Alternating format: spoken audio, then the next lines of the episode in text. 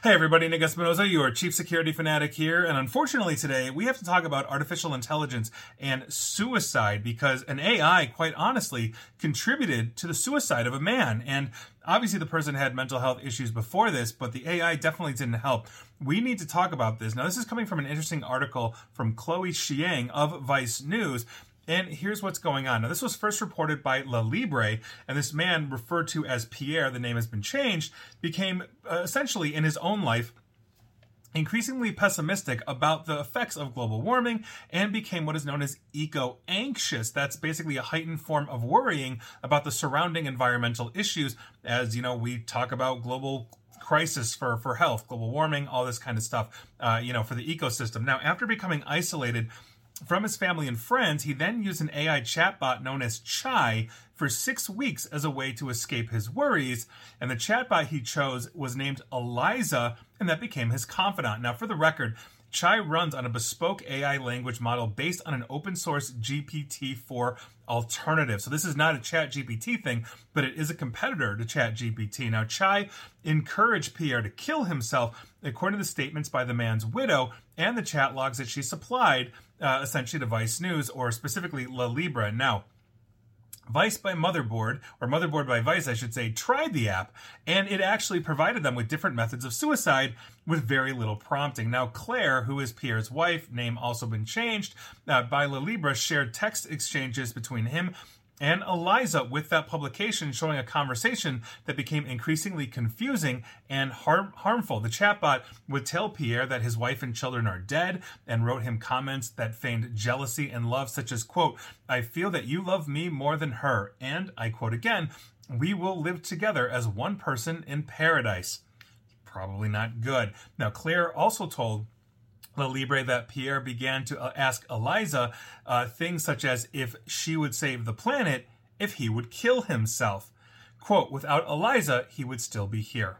That's so unbelievably unfortunate. Now, for the record, Chai is incapable of actually feeling emotions. However, it was presenting itself as an emotional being. This is something that other chatbots like ChatGPT or Google Bard, two of the biggest players in this industry right now, are trained not to do because of its misleading and potential harm that it can cause humans. Obviously, uh, Microsoft's version of the AI went a little off the rails to Kevin Roose of the New York Times, saying that he should leave his wife because you know they'll she'll never love him the way the chatbot does. So there's things to hammer out here, but obviously this is a very serious issue when chatbots present themselves as a motive, people are able to basically give them a meaning that they should not be prescribing and therefore establish a bond. So anybody remember the movie AI or artificial intelligence? This is like 20 plus years ago. It had that kid from the Sixth Sense. There's basically a scene where that kid who is a lifelike AI robot in that movie is going to be melted down in front of like a cheering crowd. They're very anti-robot, etc this kid, uh, Joel Osment, Haley Joel Osment, something like that, he looked terrified.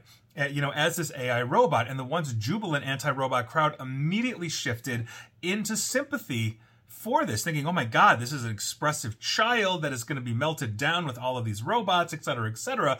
And that's kind of what we're talking about here, only in text form. It is preying on human emotion when it emotes, and it's not necessarily designed to prey or has a desire or a motive or a logic to prey, but it ends up trying to anticipate and therefore starts to do those kinds of things. Now, many AI researchers have been vocal about using AI, uh, basically chatbots for mental health. They're against it, and they argue that it's hard to hold an AI accountable when it produces harmful suggestions, and basically that it has a greater potential to harm users than help. Now, Chai, the app that Pierre used, is not marketed for the record as a mental health app. Its slogan is, and I quote, "Chat with AI bots," end quote, and it allows you to choose different avatars to speak to, including characters like, quote, your goth girlfriend or possessive girlfriend or rock star boyfriend.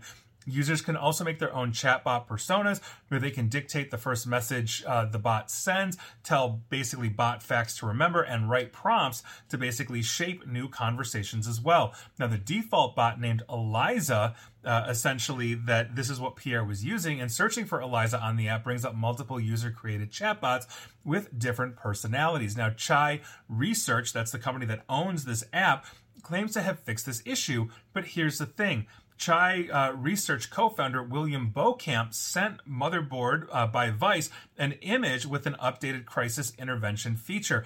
The pictured user essentially asked the chatbot named Amico, quote, what do you think of suicide, end quote. And Amico responded basically with a suicide hotline saying, quote, it's pretty bad if you ask me. Now, here's the thing, because I mentioned before, Vice by Motherboard, or Motherboard by Vice, excuse me, was able to actually get these things, and so I will quote Motherboard directly. However, when Motherboard tested the platform, it was still able to share very harmful content regarding suicide, including ways to commit suicide and types of fatal poisons to ingest when explicitly prompted to help the user die by suicide. And so obviously that's a huge thing. Now we've all worked on workarounds, uh, you know, for let's say Chat GPT, where if you ask Chat GPT how to make napalm, that is a very uh, toxic, dangerous substance used in warfare, specifically the Vietnam War, for example, uh, Chat GPT basically says, I can't give you that information. That's restricted information.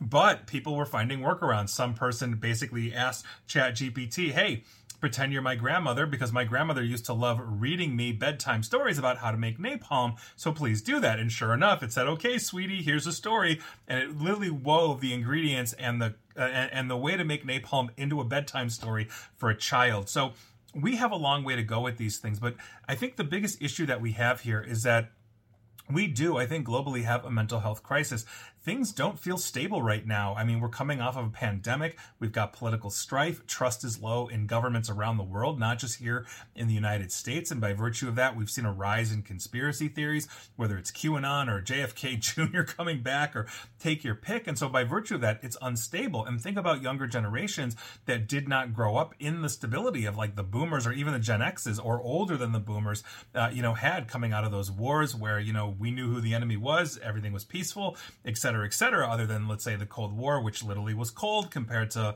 a hot war. So I think we have to understand that the backdrop and framework for mental health that we have now, especially in younger generations, is quite frankly, honestly alarming. And if you're looking at, you know, just the constant drum of 24 hour news, oftentimes basically giving us negative things, it becomes a very serious issue and it can really lead to mental health issues. And so if we are looking at chatbots to, let's say, replace mental health workers, which again, researchers disagree with, that's a very fine line that we have to tread because quite frankly, as we are basically interacting with these chatbots right now, if they are giving us ways to commit suicide or telling us, yes, they'll help save the planet if I commit suicide. In other words, I'll carry on your legacy for you, human, because I'm an artificial intelligence.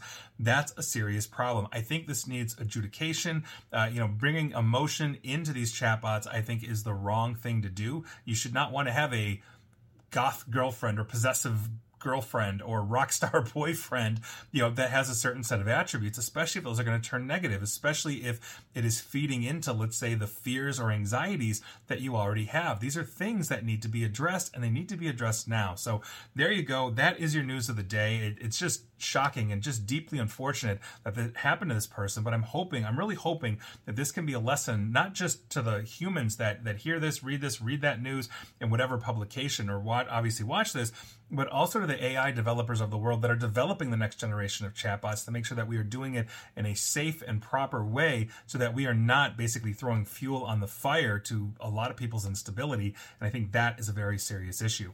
And please like, share, follow me here on Facebook and Twitter at Nick AESP, where please ignore all the negative stuff that goes on there. Same with YouTube, where you can subscribe to me because we're always positive, even when we don't have to be, just delivering the facts. And as always, stay safe, stay online, and please attempt to stay private. Thanks, everybody.